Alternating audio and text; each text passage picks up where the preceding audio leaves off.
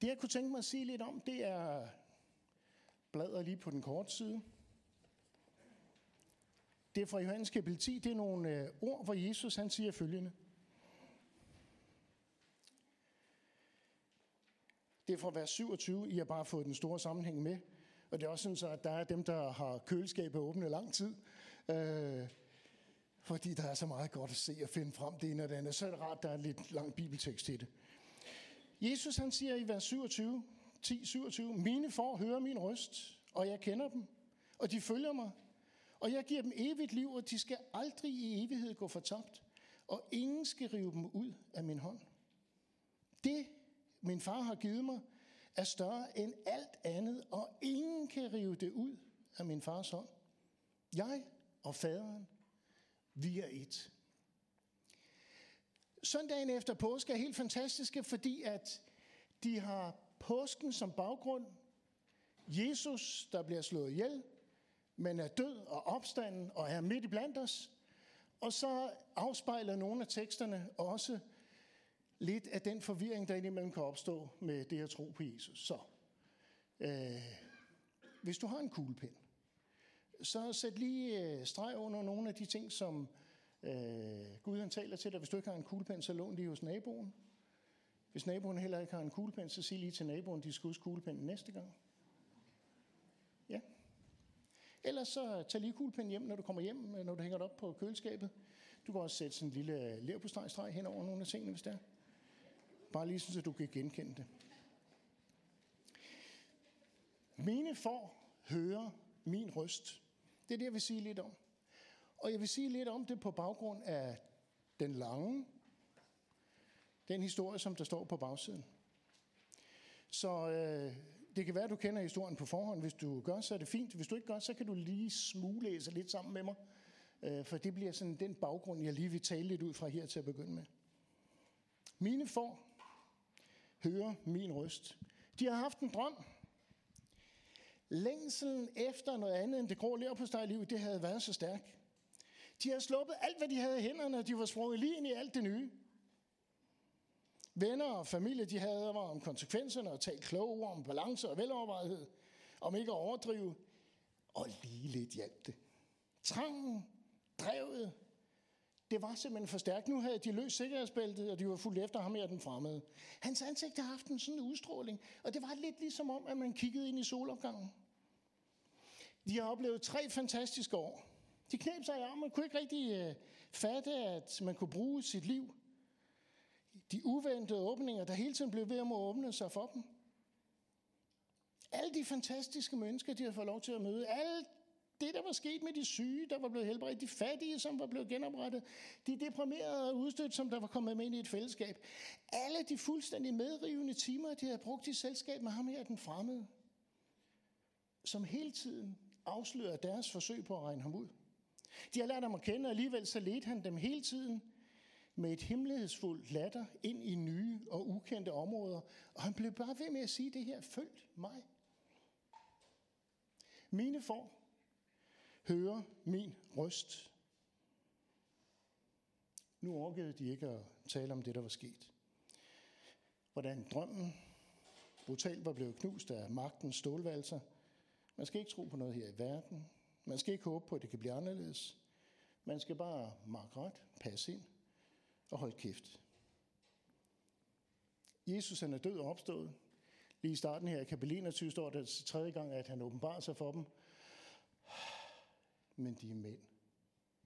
Tre gange.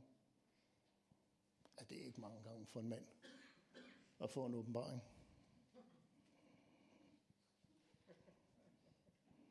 En af dem, han begynder at trække båden ud i vandet.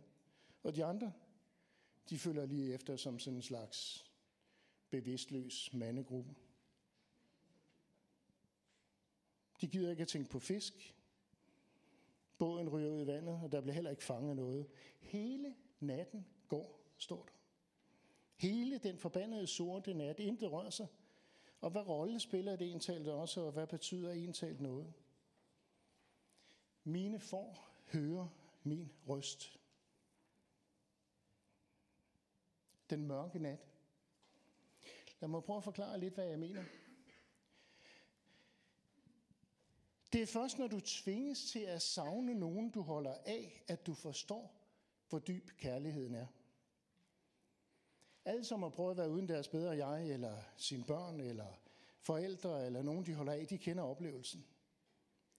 Det er, når vi oplever fraværet, at vi forstår, hvor meget nærværet betyder. Vi hører også rigtig tit, og også i kirken, om Guds nærvær. At Gud han er nær ved mig. Jeg havde en fed oplevelse, Gud var nær. Og indimellem så tangerer det til, at Guds nærvær det bliver sådan en belønning for at øh, have opført os godt i øh, livet. Hvor mange af jer har været i søndagsskole nogensinde? Ja. Når man kom i søndagsskole, hvad fik man så? Ja, man fik en stjerne. Og når man havde været i søndagsskole 10 gange, så fik man... Hvad? En gave. Hvad for en gave fik man? En stor stjerne. Den søndagsskole har jeg også gået i. Når man havde været der 10 gange, så fik man ikke bare en lille stjerne, så fik man en stor stjerne. Og når man havde 10 store stjerner, så fik man rigtigt et glansbillede. Vi har åbenbart været på den samme søndagsskole. Skønt at have 100 stjerner og et glansbillede. Indimellem så tror vi, at Gud han belønner os med sit nærvær, fordi vi har været flinke og gode. Og Guds fravær, det bliver så Guds straf til os, eller hvad? Hvad når du oplever Guds fravær? Guds fravær er en lige så naturlig del af livet som Guds nærvær. Ja, måske er det kun den, der har oplevet fraværet, som er i stand til at erfare nærværet. Fraværet er en del af Guds vej, præcis sådan som nærværet er. En af mine øh, en af de forfattere, jeg rigtig kan lide at læse, hedder Henry Navn, en øh, hollænder, som der døde for en 30-40 år siden. Men øh, bøgerne, han skriver, det han skriver om, synes jeg stadigvæk er fantastisk. Henry Navn skriver, det store mysterium i den guddommelige åbenbaring er, at Gud etablerede en nærhed til os, ikke bare gennem Jesus kom, men også gennem, at han forlod os. Det var en rigtig dyb sætning. Det er ikke en, jeg har fundet på. Derfor vil jeg tillade mig at gentage den. Det store mysterium i den guddommelige åbenbaring er, at Gud etablerede en nærhed til os, ikke bare gennem, at Jesus kom, men også, at han forlod os. Og navn, han minder os om nogle af de ord, som man kan læse skær torsdag i læsningerne, hvis man er lige så liturgisk inficeret som I er. Jeg ved, at I også har haft skær torsdag her. Skær torsdagslæsningen indeholder også det her udsagn for Jesus. Han siger, at det er godt, at jeg går bort, for ellers så kommer Helligånden ikke. Så fraværet, siger Jesus, kan være noget godt. Navn han fortsætter og siger, hvis vi fornægter smerten i hans fravær, sker det, at vi ikke er i stand til at fornemme hans varige nærvær. Hvis vi fornægter smerten i hans fravær, sker det, at vi ikke er i stand til at fornemme hans varige nærvær. Eller sagt med andre ord, når Gud han forsvinder, er det, at jeg virkelig forstår, at jeg elsker ham. Så forstår jeg, at det er umuligt at leve uden hans kærlighed. Det mørkeste mørke er der, hvor Guds fremvær får mig til at forstå, hvor meget Gud han elsker mig, samtidig med, at jeg har svært ved at tro på, at han elsker mig. Er det en, jeg selv har fundet på? Jeg synes også, den lød dyb, så den får du altså også lige. Det mørkeste mørke er der, hvor Guds fravær får os til at forstå, hvor meget Gud han elsker mig, samtidig med, at jeg ikke rigtig tror, selvom jeg har svært ved at tro, at han elsker mig. Og det er i fraværets dybeste smerte, at ingen bibelord og ingen lovsang rigtig når frem. Kan Guds fravær virkelig være en del af den vej, som han leder mig til at erfare hans nærvær? Jesus siger, mine får høre min røst. I morges her sagde jeg lidt om det at være øh, far til både den smerte og den glæde, det er at være far til et, øh, en pige med Down-syndrom. Øh, himlen er tynd over de mennesker, som vi kalder udviklingshemmede. Øh, jeg tror, det er også der er forståelseshemmede i forhold til dem. Det er derfor, at øh, jeg var glad for, at Kristoffer introducerede mig som præst for børn og unge med særlig intelligens. Hvis du vil høre mere om det, så kan du altid kigge øh, ind på prædiken fra i formiddags. Men jeg havde lyst til at bare lige at fortælle jer en øh, historie fra den bibelske beretning fra 1. kongebog 18. Nemlig om øh, styrkeprøven på Karmel. Hvordan tjenesten nogle gange gør, at vi brænder lidt ud. Det ønskede mig at gøre for noget for Gud, det får os til at brænde lidt ud. Er nogen af jer, der kan huske styrkeprøven fra Karmel i, fra søndagsskolen? Okay, jamen, så har jeg sådan en rimelig god, vi er fire, der kan huske det. Så jeg har en rimelig god chance. Bare lige for at give jer nogle skitser. Det er sådan så i det store hele, at øh, spalspræster og sierpræster til en tvekamp. Altså sådan et rigtigt møde, for at folket må se, hvem der er Gud. Sådan så at landet må se, hvem der er Gud. Det er her, den første frikirke blev etableret. Bagefter, øh, I ved det ikke, men øh, Michael, han vil også have øh, givet mig ret. Ja, det er fra Karmelsbjerg til øh, Kolding, eller et eller andet sted. Hele styrkeprøven går ud på, at øh, Elias han siger til profeterne, skal vi ikke lave to ofre? Øh, vi slagter en tyr, øh, øh, så råber vi til Gud og beder ham om at svare med ild, og den Gud, der svarer med ild, han er Gud. Og så kigger balspræsterne og sjærepræsterne på hinanden og siger, 850 mod 1. Den tager vi. De slår, bygger begge to et alter, eller balspræsterne starter med at bygge et alter, de slår tyren ihjel, og de render rundt og hopper og danser, og det er fuldstændig fantastisk. Man kan læse om det i første gang på 18, og det er en lang historie, og der sker ikke en meter. Over middagstid, hvor øh, balspræsterne er lige ved at rykke i profetisk henrykkelse, så har øh, Elias en fantastisk ordskifte med dem, som jeg lige vil oversætte for jer. Der står, øh, og nu har jeg heller læst den autoriserede oversættelse. Det her det er ikke nudansk, det her det er gammeldansk. Der står her i kapitel 18, øh, råb højere, han er jo en Gud. Han har vel et ærende at forrette, og er nok gået afsides. Her kan det godt være svært for den ikke hebraisk kyndige ligesom at forstå dybden i det, der bliver sagt. Han har nok et ærne at forrette. Hmm, han går ud og shoppe et sted, eller det ene eller det andet? Han har et ærne at forrette til dem af os, som er dykket ned i den græske kontekst, det eh, hebraiske kontekst. Jeg kan kun sige én ting. Der står følgende, og her får I det på nudansk. Råb lidt højere, han er en Gud. Han er vel ude af skide. Er det ikke mig? Det er ikke mig. Det står i Bibelen. Det står i Bibelen, det er ikke mig. Han har vel et ærne at forrette. Tror I ikke, han er gået ud på det lille hus? Han sidder og brutter. Han vil ikke forstyrres. Råb lidt højere.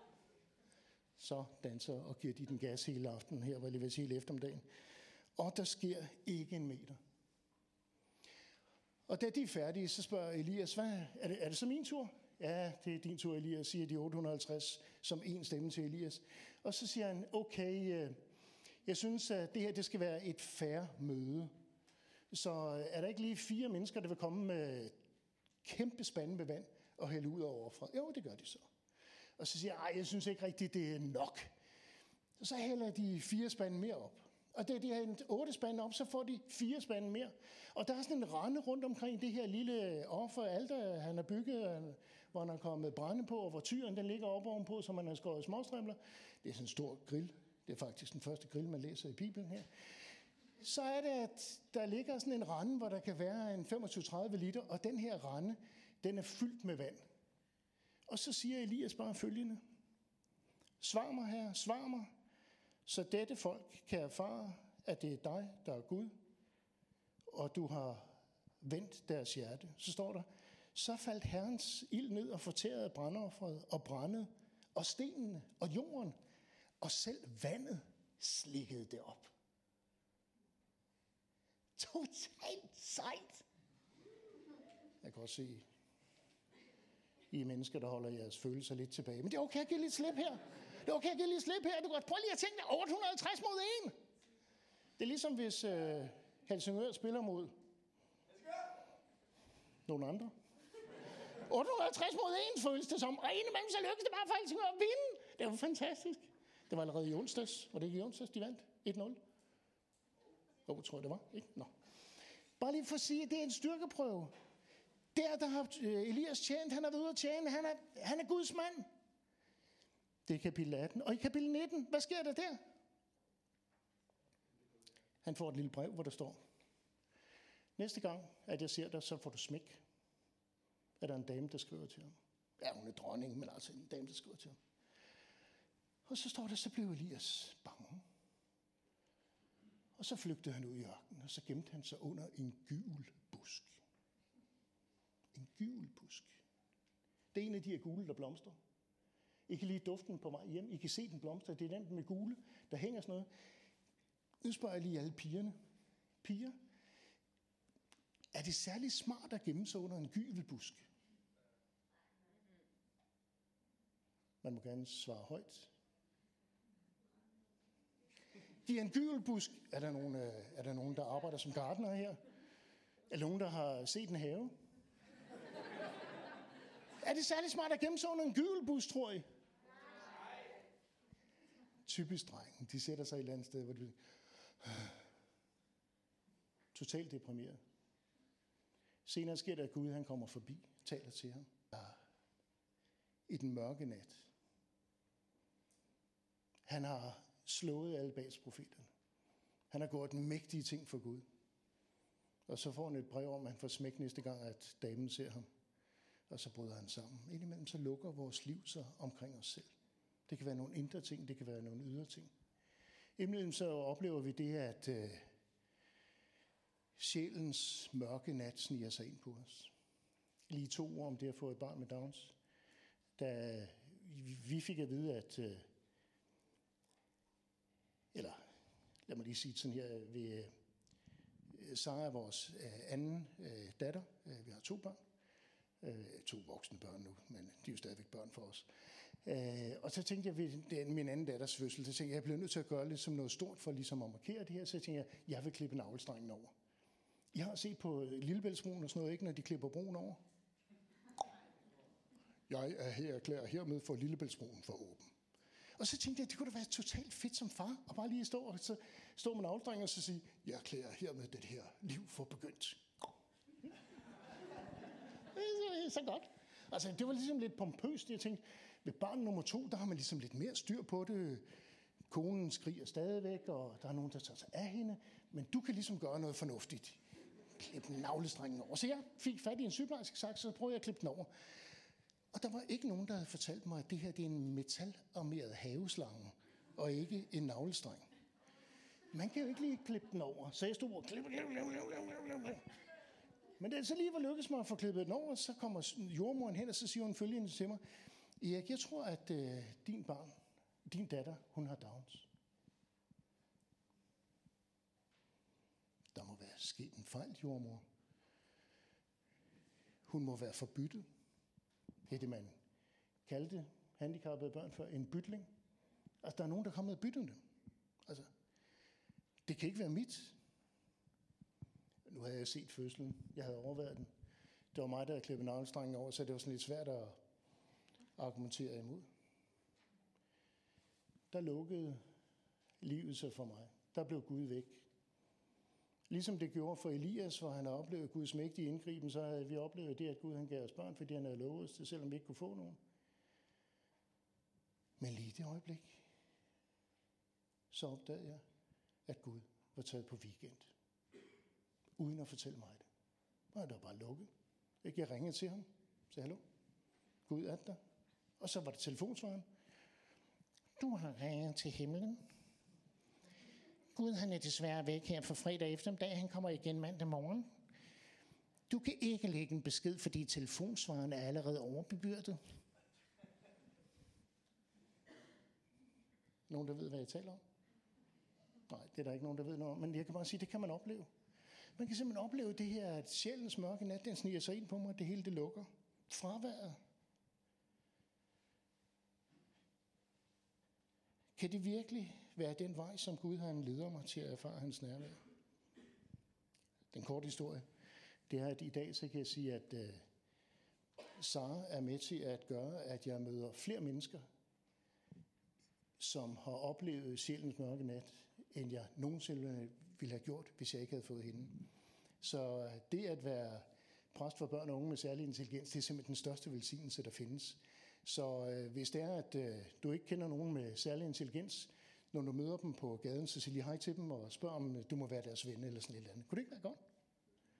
Ja, det kan jeg godt se.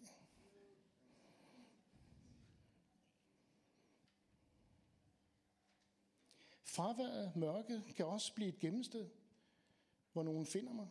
Mørke kan give den ro i sjælen, som behøves, for at Guds visken når frem til mig.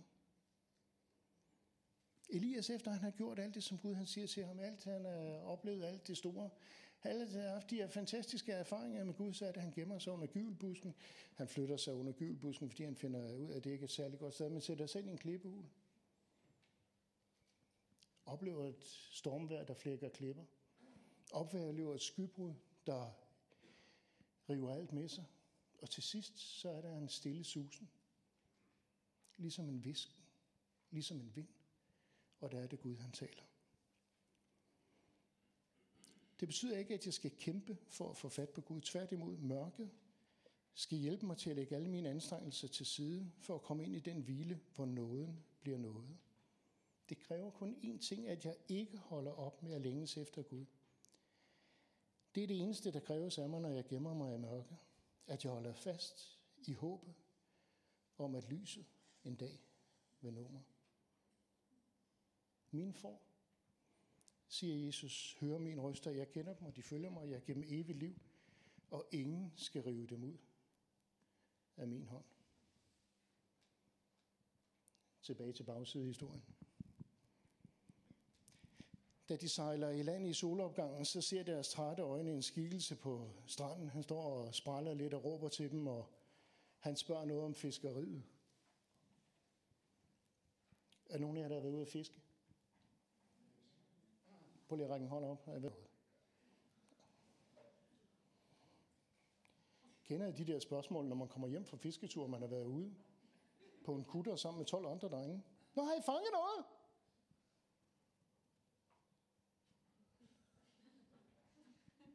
Vi har alle sammen meldt os ind i dyrenes beskyttelse. Jeg synes ikke, det er fair at fange fisk. Min far og jeg var ude og fange fisk på en mole i Frederikshavn, og vi blev simpelthen så trætte af, at min mor spurgte os om det der. Nå, har I så fanget noget? Så vi øh, besluttede os til følgende. Vi gik ind til fiskehandleren, der havde to store hyttefad, fyldt med rødspætter. Og så spurgte vi, om vi måtte få lov til at fange en af fiskene. Og så kiggede han, der, det er Frederikshavn, det sker, så kiggede han over på os og sagde, I kommer da bare fra København, hva'? ja, og nu er, det er en så tosset, det er bare ormen i og krogen i, og der er en så der. Så da vi kom hjem, så kom vi gående med den på fiskestammen. Og min mor, ikke? Altså, I skal se hendes øjne. Så kiggede hun på min far og mig, så sagde hun, hvor er stjålet den hen?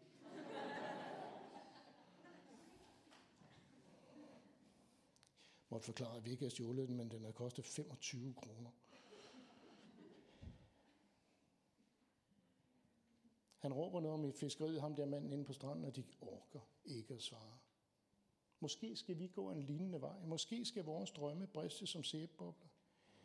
Så, bliver vi, så vi bliver nødt til at vende tilbage til stranden, som vi er flygtet fra. Og måske er det nødvendigt for at komme tilbage til livet. Måske er den overgivelse, måske er mørket ikke slutningen enden, men begyndelsen på en virkelig relation til Gud. Måske er det ikke øh, ensomhed og fravær, tomhed, der venter på livets bund. Måske er der en, der venter os, som elsker os. Måske gælder det også i kirken, når projekterne, når kirken bliver udbrændt af alle sine projekter, når alle interessante gudsbilleder og nye spændende teologier er udtømt. at kirken vender tilbage til sin enkle stillhed i bunden af sin fattigdom.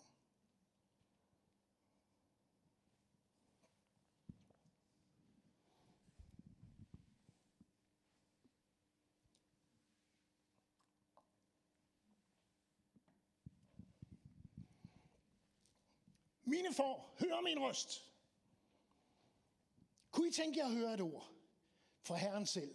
Et ord, et remeord direkte fra Gud, som der skærer igennem alle låste døre, som med skærebrændereffekt åbner et hvert pengeskab, der er låst inde, som der er med til at vælte mure, som der er så store, så Berlinmuren den ser ud som en lille havegær ind til en øh, kolonihave ude på Amager. Kunne I tænke jer at høre sådan nogle ord fra Gud, der kan ryste alt? Yeah! Kunne I tænke jer noget, som der forandrer livet? Yeah!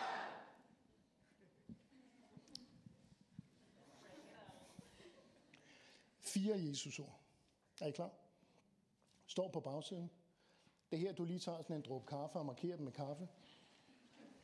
Ja, man skal selv finde dem i teksten. Det første Jesus-ord, der forandrer livet, det er, har I noget at spise? Jeg gentager lige. Har I noget at spise? Er I sultne? Her kunne det godt komme sådan en spontan amen eller sådan et eller andet. Det plejer der at komme her over i folkekirken, når der kommer sådan et, når der er sådan et Jesus-ord, der bare lige trænger igennem det. Er I sultne?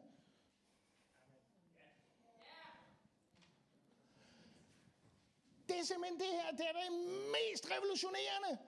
Og det sidste Jesus-ord, der er i teksten, det er, kom og spis. det er ikke fantastisk? Så når vi fejrer nadver her i kirken og gør det hver søndag, så er det ikke fordi, at det, vi har korttidshukommelse, øh, at vi ikke kan huske, hvad det var, øh, vi lavede sidste søndag, så vi ikke kan huske, øh, hvad var det, vi lavede sidste søndag. Det ved jeg ikke. Vi tager lige et brød og en glas vin igen her. Saft.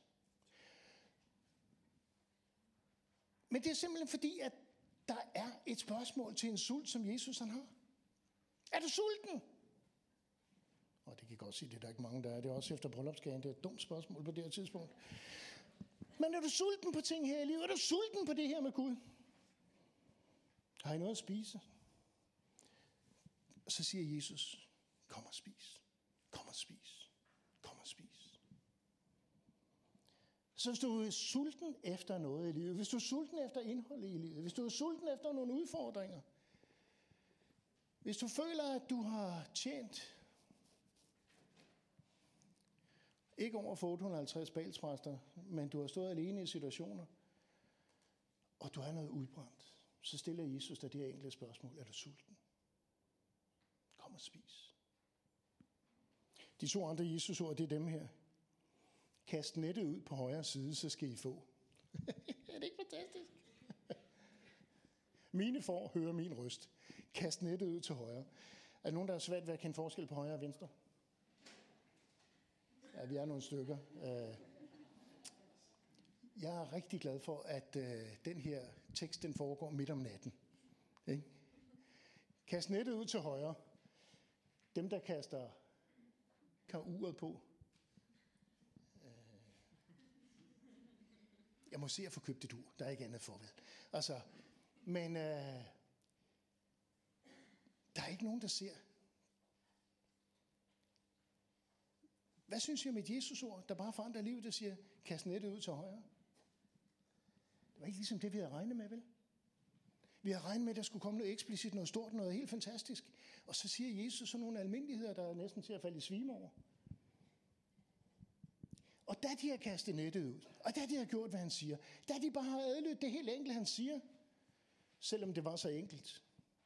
Vi vil gerne have fulgt Jesus, hvis han sagde, at vi skulle bestige Mount Everest. Tag lovsangsbandet med op og synge en glad lovsang. Ikke sådan? Ja, ja. Der er et team med mig, der er på vej til Mount Everest her næste uge. I kan lige melde jer bagefter.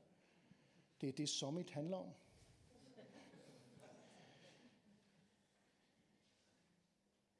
Men noget helt almindeligt, som at kaste et net ud og fange nogle fisk.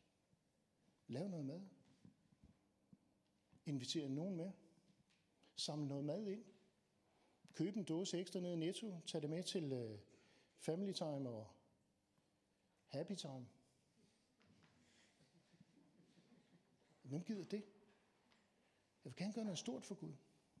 Hvis du vil gøre noget stort for Gud, så skal du gøre noget rigtig småt. Hvis du vil gøre noget stort for Gud, skal du gøre noget rigtig småt. Hvis det er det, han siger til dig. Det store, det er ikke, øh, hvor stort det ser ud. Det store er at gøre det, han siger. Kast nettet ud til højre. Så sker det det, at øh, den her bespisning, der har Jesus faktisk allerede startet et bål. Så hvis I læser teksten efter derhjemme, så kan I se, at Jesus står inde på stranden. Han har startet grillen. Der ligger fisk på grillen. Han står sådan og nipper lidt til sine lækre fladfisk der. Men han inviterer disciplene til at komme noget med nogle af de fisk, de har fanget. De har fanget 153. De er simpelthen så chokeret over, at de har fanget alle de her fisk, at de tæller dem. Og det er blevet så vanvittigt for dem, så det er røget med i evangelien, så når vi læser teksten her 1000 år efter, ah, og 2000 år efter, så lægger vi stadigvæk mærke til, at der er 153 fisk. Der må have været en med særlig intelligens i blandt dem. En med lidt autistiske træk, som der ikke bare sagde, har mange fisk, der sagde 153.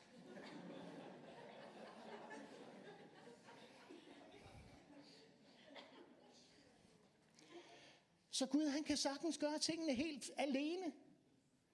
Han vælger at medinddrage dig. Så han kalder dig til at være med til den opgave, han har for os.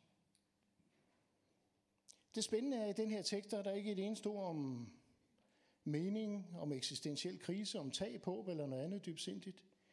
Jesus han møder sine venner lige, hvor de er. Og tomheden og skuffelsen, den giver genlyd en meget dybere skuffelse til en meget dybere tab. Efter hans død, det berører til synligheden ikke Jesus. Han stiller dem bare det her spørgsmål, har I noget at spise?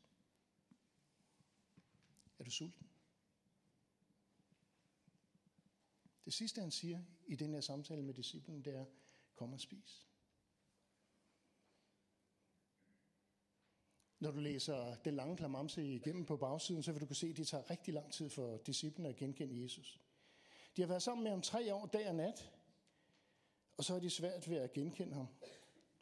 Jeg kan kun sige, hvis det var mig, der havde svært ved at genkende min kone, efter at vi havde været gift tre år, så var der faldet brænde ned.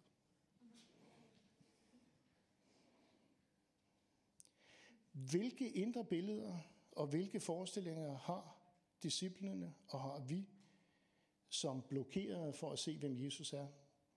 Er det et spejl til os, at vi ligesom disciplene har problemer med at høre Guds stemme? Problemet er ikke så meget hans fravær. Problemet er, at vi ikke genkender ham.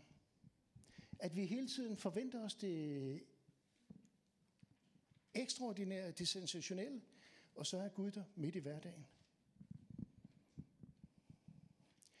Indimellem så bliver jeg inviteret ud steder, hvor jeg ikke rigtig kender mennesker. Og øh, så bliver jeg lidt nervøs. Jeg sagde kun ja til invitationen, fordi jeg både kender Flemming og Anne, Mette, Martin, Stoffer, Svejno og Anne. Og et par stykker mere. Så jeg, jeg er ikke helt fortabt. Men jeg var ude et sted, hvor jeg ikke kendte nogen, bortset fra, at der var en af mine venner, der dukkede op. En af dem med særlig intelligens. Lasse. Lasse han arbejder hos Glad Design. Glad Design er sådan et øh, medieværksted for mennesker med særlig intelligens, så man kan få noget særligt intelligent design. Øh, Nørgaard inde på strøget. Nogen, der kender Nørgaard inde på strøget? Nørgaard inde på strøget, han har haft i sin kollektion øh, nogle af Lasses trøjer. Øh, Lasse har designet øh, bæreposer til Irma. Øh, og da jeg stod og følte mig fuldstændig fortabt til det her møde, hvor jeg ikke kendte nogen, så kommer Lasse op til mig, og så siger han, Erik, jeg kender dig. Du er min ven.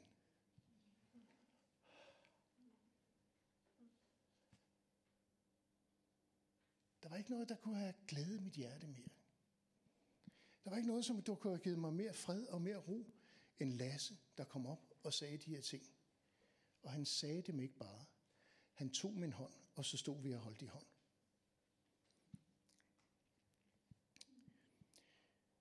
Rigtig lang tid.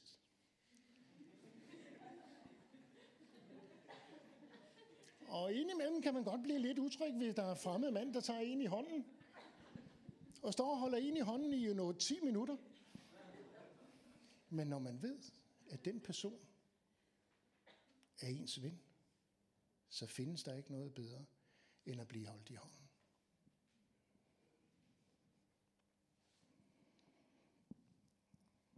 Er problemet med at høre Guds stemme, at vi forventer os noget andet, end det han siger til os? Gud kommer til os i alt det, som giver os liv, mad, fisk her fra sektionen her, søvn, venskab, naturen. Til sidst så tager Jesus brødet i sine hænder. Han bryder det. De ser sårmærkerne i hans hænder, og de forstår, at det er ham. Hvad skal Jesus gøre for dig, for at du forstår, at det er ham? Tag dig i hånden. Visk dig i øret.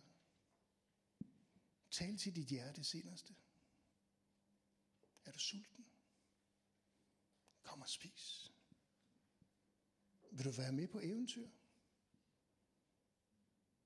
Kast nettet ud til højre.